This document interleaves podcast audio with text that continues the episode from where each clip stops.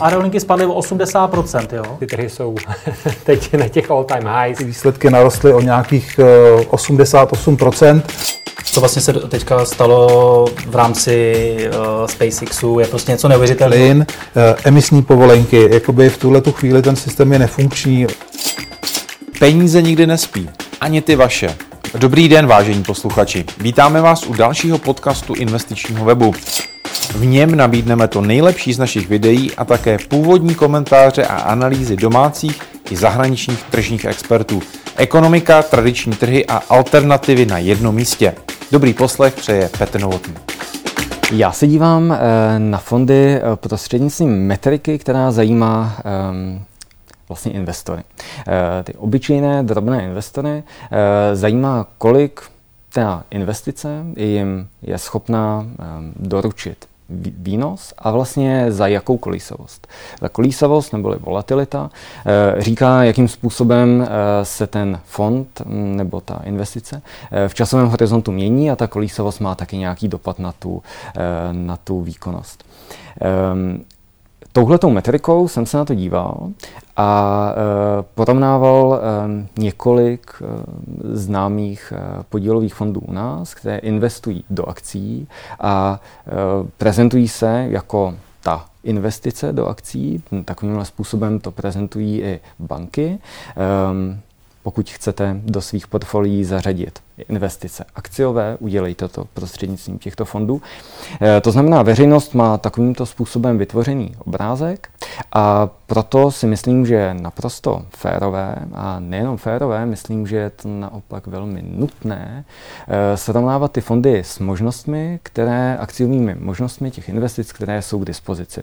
Takže srovnával jsem to s velmi dostupnými ETF fondy, eh, které investují buď do širokých hm, indexů, globálních akcí, anebo eh, S&P 500, eh, která je, což je asi nejznámější index u nás. Tak pojďme do toho portfolia eh, fondu Top Stocks. Jak to tam dopadlo? Vy jste ho asi vzal možná, já předpokládám, od svého založení do současné doby, protože ten fond je tady delší dobu, naakumuloval uh, už poměrně veliký, vel, veliký majetek. Uh, já když tady Honza byl naposledy, tak jestli to bylo 20, možná plus miliard korun, takže to je podle mě jeden z největších aktivně řízených fondů u nás. Samozřejmě on má skvělou distribuci, protože to má v rámci nabídky České spořitelny. Ale k čemu jste se dostal? Jak, jak, jak to dopadlo? Eh, z pohledu výnosu ten fond eh, vlastně performoval dobře. Díval jsem se na ten fond v několika různých horizontech, aby, aby se nestalo, že se dívám zrovna v nějakým eh, horizontu, který je nevýhodný pro ten fond. Tak jsem se díval v několika a ve všech byl ten fond schopný doručit výsledky, které víceméně mm, jsou srovnatelné s těmi širokými akciovými indexy mm, jako no, světovými world indexy. Ehm, to, co bylo pro mě překvapivé a trochu zklamáním, bylo, um, byl ten pohled volatility, té kolísavosti, uh, protože jsem čekal, že u těch uh, obrovských fondů tohoto typu, které um, které cílí na tu veřejnost, tak ta volatilita je přece jenom to, co vlastně lidi nějakým způsobem děsí. E, to znamená, že se budou snažit tu volatilitu potlačovat, byť za, za cenu toho výnosu.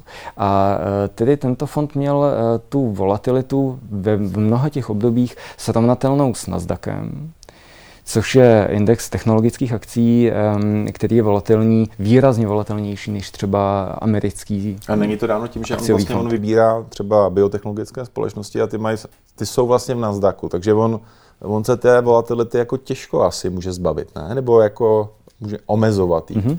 Řekl se to úplně přesně. Eh, je to z toho důvodu, že investuje do biotechu a zároveň, že to jeho portfolio je poměrně koncentrované. Eh, to znamená, čím méně máte těch akcí, tak tím obecně větší volatilitu dostáváte. Na druhou stranu, pokud máte volatilitu srovnatelnou s Nasdaqem, tak eh, mi přijde hm, jako fajn, kdyby ten fond byl schopný doručit výnos toho Nasdaqu. Že? Což tady se nedělo. Na druhou stranu v porovnání, to se musí říct férově, s jinými podílovými fondami, na, který, na které jsem se podíval, vlastně tenhle ten fond neměl ten výnos nějak tragický a vlastně mi to jako investice přijde ehm, vlastně jako fajn. Pokud člověk přežije tu volatilitu, která je velká. Hmm. On vlastně, teda naposledy, co jsem s Honzou mluvil, tak on má koncentrované portfolio 25 akcí, uh, takže tomu se věnuje a i to myslím, že zabere teda hodně práce, protože, jak, jak říkám, každá akcie je ho, hodina eh, týdně, jako jenom mít to, mít to nastudováno. Obecně z toho nějaký závěr a uh, předpokládám, že vlastně neděláte tu komparaci, vy jste to i zmínil, eh, nejenom tohoto fondu, těch fondů jste vlastně tak jako proskoumal pro své vlastní účely a vlastně dneska i pro drobnou investorskou veřejnost víc. Mm-hmm. Ten cíl toho článku nebyl ani tak studovat mediálně exponované české portfolio manažery, ale ehm, to bylo, ten, toto rozhodnutí vlastně bylo založené na tom nějak eh, tu problematiku lidem přiblížit, protože lidi znají lidi. Ale eh, ten hlavní význam toho článku a obecně těchto snah si myslíme v tom, doručovat veřejnosti nějaké informace, na základě kterých se můžou rozhodovat eh, při dlouhodobých investicích, třeba na důchod.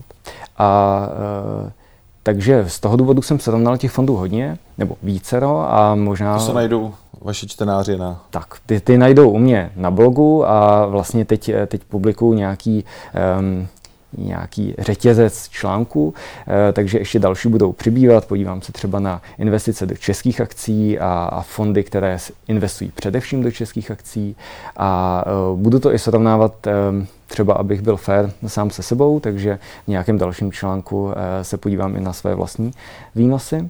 A, ale jako myslím, že ten hlavní, ta hlavní message eh, téhle řady těch článků je v tom, že lidi by se měli um, zajímat o to, co ty fondy dělají, do kterých investují, nebrat to jako black box, do kterého něco strečím a možná něco vypadne. E, opravdu e, v tom dlouhodobém horizontu e, investování na důchod se projeví každé procento velmi významně a lidi by se měli o ty poplatkové struktury, ale i o výkonnost těch fondů velmi intenzivně zajímat. Na finančních trzích je každý moment příležitostí. Vždy musíte vědět, co se děje, analyzovat situaci, zvolit strategii a obchodovat, ať jste kdekoliv, ve vašem stylu. S neomezeným přístupem na hlavní data a ke klíčovým nástrojům. Vše, co děláme, je vytvořeno tak, abyste byli lepší.